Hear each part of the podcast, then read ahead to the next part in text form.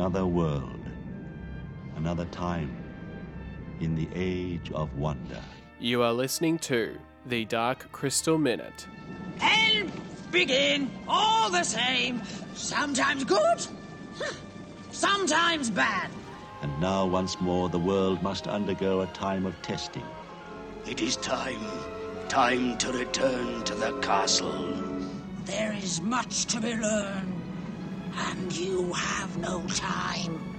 And here's your hosts, Philip Mitchell and Jamie Prater.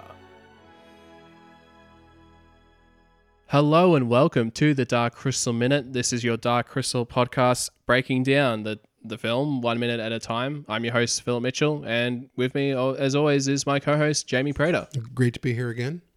As always, yeah. And, um, you know, as we're continuing discussing about uh, the film, The Dark Crystal, in anticipation for The Dark Crystal Age of Resistance. And in this episode, we are up to minute 23. So we are watching between minutes 22 to 23 of The Dark Crystal. And pretty much just to break it down, just what happens in this minute, which basically we, we see Jen, he's uh, trekking, continue his trek, climbing up the big mountains and stuff to try and reach um, observatory or the Aughra's High Hill. Um, and um, again, it's it's so cool, you know, just seeing all these little creatures, you know, with these like these pink, I don't know, like these pink plant monsters, and and then later on you see these like these crystal crabs, sort of, you know, running around, and yeah, it's it's, it's such a fun little moment um, with that, yeah. It is, and uh, again, it, it's like an underwater world brought to the surface, where they look like sea anemone, the cr- like those crabs you would see underwater, like shrimp. Um, but it's all uh, an exterior. What's interesting, I think, about this scene uh, or about this minute is the creatures seem very afraid of Jen, um, and I, I think because it's the world that they live in. Whereas I don't think they would be initially. Everyone's kind of afraid. They kind of get spooked, and Jen makes a sound, and they all kind of crawl back to where they came from. And yeah, I mean, and I guess the fact that these creatures haven't seen a gelfling for a very long time, so maybe they're just like, "What the? What's going on? Is this a gelfling?" And like, totally. um, and all that.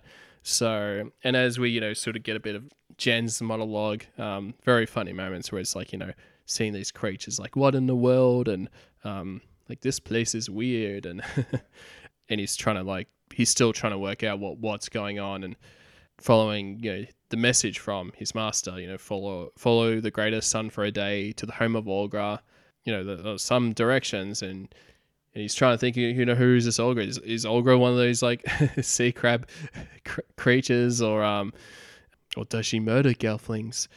So it's just him, just sort of you know journeying, of course. And the, I mean, it pretty much ends that he sort of ends up getting caught in in the vines and uh, you know trapped, sort of like a net of of sorts. Um, and sort of as the tension sort of builds up with the music and and that that, that is pretty much like what yeah this minute is all about. And um, Uh, what I think is interesting about this this minute as well is it really showcases Jen's. Jen is very he lives he's lived a very sheltered life.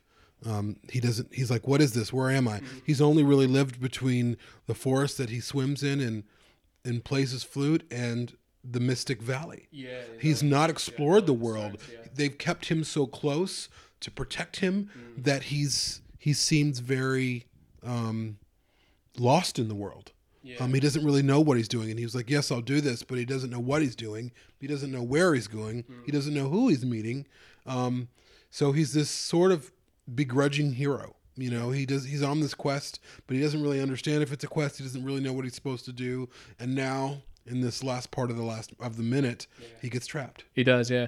And uh, actually, it just made me think, of, you know, uh, the sort of the those similarities, like with the Dark Crystal and Star Wars, where you know we had um, the Mystic who passed away very similarly than what you know Yoda disappearing sort of thing.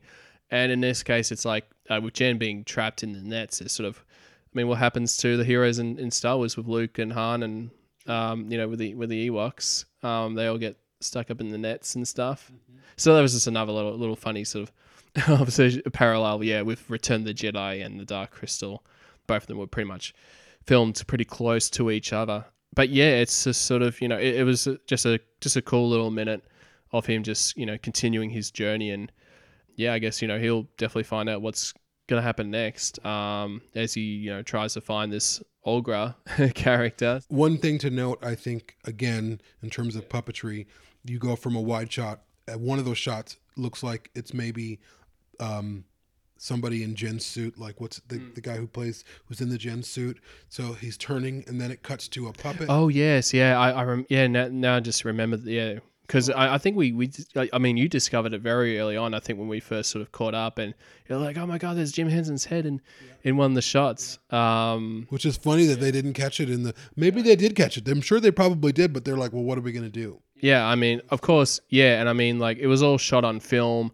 Yeah, I think they they were pretty limited with the options. I mean, of course, they had um, video monitors pretty much the whole time. That probably um, that Frank Oz, like in that moment, I mean, Frank Oz would have be, would have been directing the scene, and Jim per- performing as Jen. And of course, I mean, there was one of the things behind the scenes where with Frank Oz, he seemed to like to do a lot of takes uh, with scenes and moments. And but Jim is usually with directing, he's sort of like he's, you know, we get a couple of takes, and you know, if it's good, then we just move on. But uh, Frank Oz, he was such a yeah, you know, perfectionist, you know, in, in his way of directing, you know, trying to do, you know, do a lot of takes, and, and maybe this was one of those moments where he, you know, he only had a couple of takes to, to do it and didn't realize it, or, or they probably did realize it, but it's like, oh, you know, whatever, um, just had to move along with the shoot. There's a moment, uh, that last moment, few moments of the minute, where Jen is taken up into the the whatever those are, the vines, those moving vines. Um, it's cutting to another puppet that they had to kind of figure out how they're going to. So the puppet's moving up. Yeah. But it's his ears are also like Jen's ears are responding like he's afraid. I don't know if you've noticed this before, but uh, Jen's ears move when he's frightened. Um, yeah, like if we rewind the clip, or if you guys listening or watching, listening, rewind the clip, you'll see Jen's mo- ears move a little bit. It's very interesting. So all of these things are going on when he's being taken up into the into the vines, and you have puppeteers doing all of those things, and I think it's just amazing. Again, Yeah, and just the amount of just the amount of detail, like you know, even the choreograph, you know, just having those subtle little mo- moments or, or movements with you know, yeah, like with the Gelfling's ears and all that kind of stuff. So that that that is so awesome. So now now I want to watch that minute again. You know, all these things that we always discover. So um, I, I, and I hope you've been enjoying listening to these uh, minutes as we sort of been breaking them down as always. And yeah, I think they'll probably wrap up for this episode of the Dark Crystal Minute. If you'd like to get in contact with the show, you can do so at darkcrystalpodcast at gmail.com. You can find us on Facebook at facebook.com forward slash Dark Crystal Podcast. You can check us out on Twitter at Dark Crystal Pod. We're also on Instagram at Dark Crystal Podcast. And if you can give us a review on Facebook or on iTunes, that'd be greatly appreciated. Thank you so much for your time, and come back next time for more The Dark Crystal Minute.